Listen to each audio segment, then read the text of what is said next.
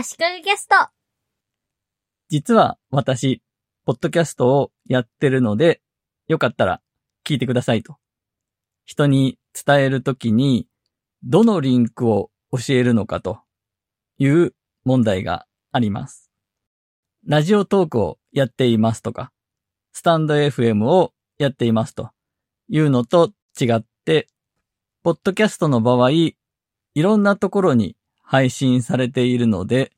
これが番組のページですというのが自分でウェブサイトを作ったりしてない限りないんですよね。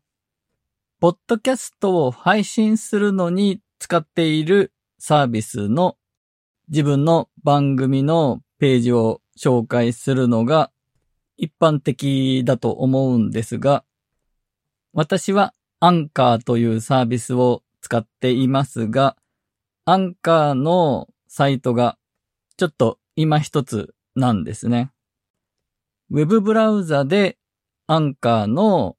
例えば私の番組のページを開いた場合、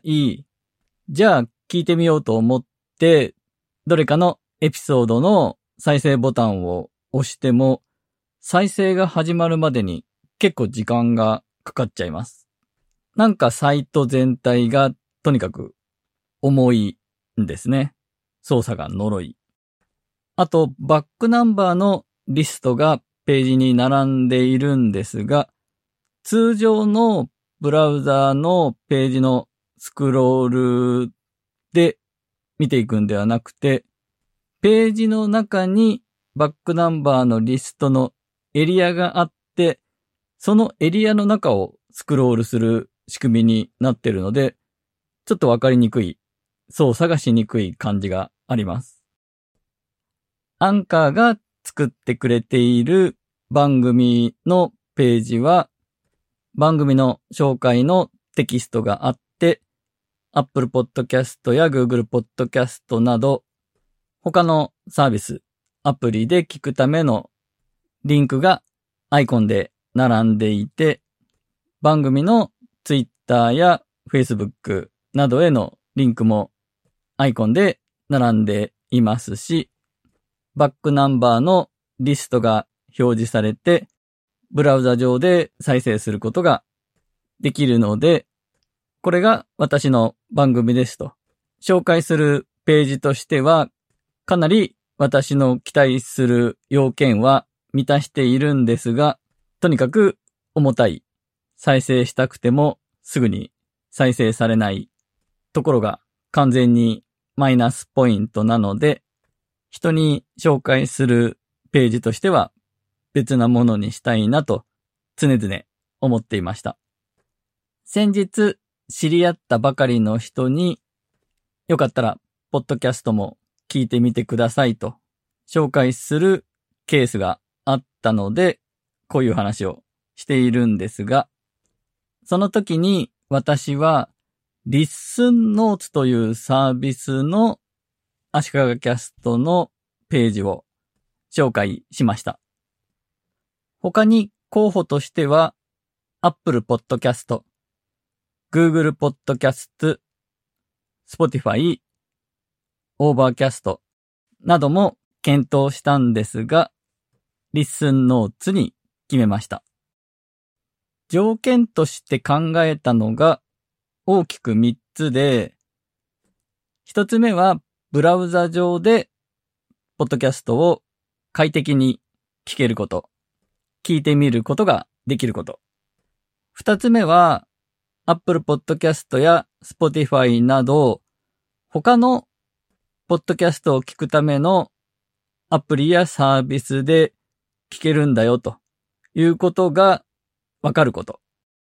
できれば、他のサービス上の足利キャストのページへのリンクがあることですね。そして三つ目は、自分のポッドキャスト番組以外にいろんなポッドキャスト番組があるんだよということがわかることです。ポッドキャストを聞く習慣がない人が今後私のポッドキャストを聞こうと思ってくれるには、いくつか他にも面白いと思うポッドキャスト番組を見つけてもらって、私のポッドキャスト番組も含めて、セットで登録してもらう、購読の設定をしてもらうのが、まず第一歩だと思うんですね。なので、ポッドキャストにはいろんな番組があるんだよと知ってもらうために、この三つ目の要素は重要かなと思っています。そしてこの三つの条件をクリアできていたのが、リッスンノーツだけでした。リッスンノーツは、足利キャストで何度か紹介してきたんですが、ポッドキャストの検索エンジンサイトです。それぞれのポッドキャスト番組のページは自動で作られているんですが、ユーザー登録して、このポッドキャストは私のポッドキャストですと承認されると、自分のポッドキャストのページに Twitter や Facebook のリンクを追加するなどができるようになります。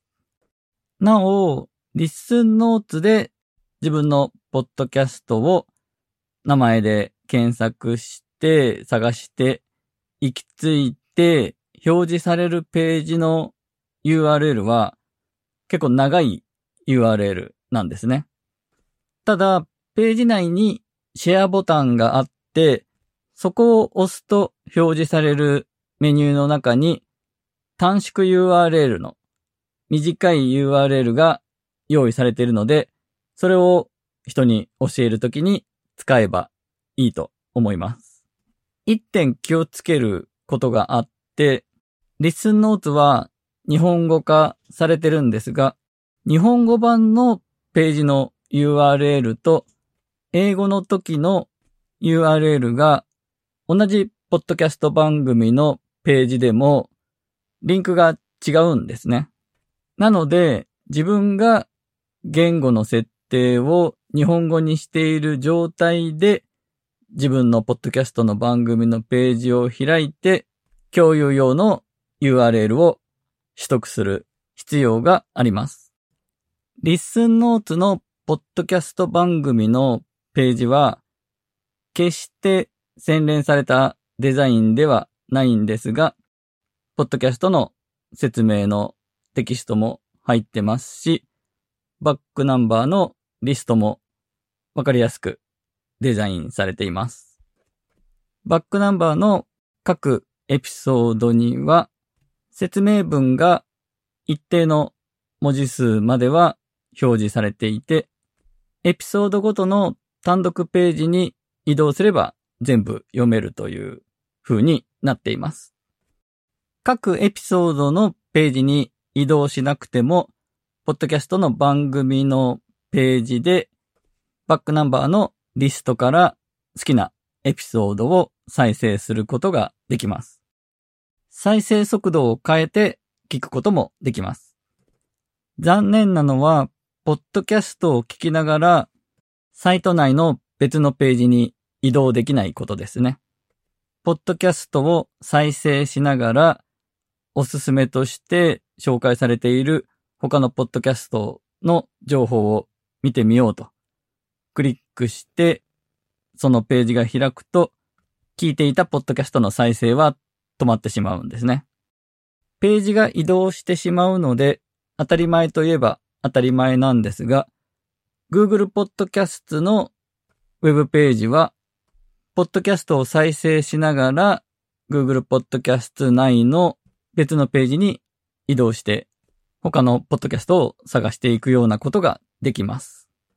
Google Podcast のポッドキャスト番組ページもかなりいい線いっていると思います。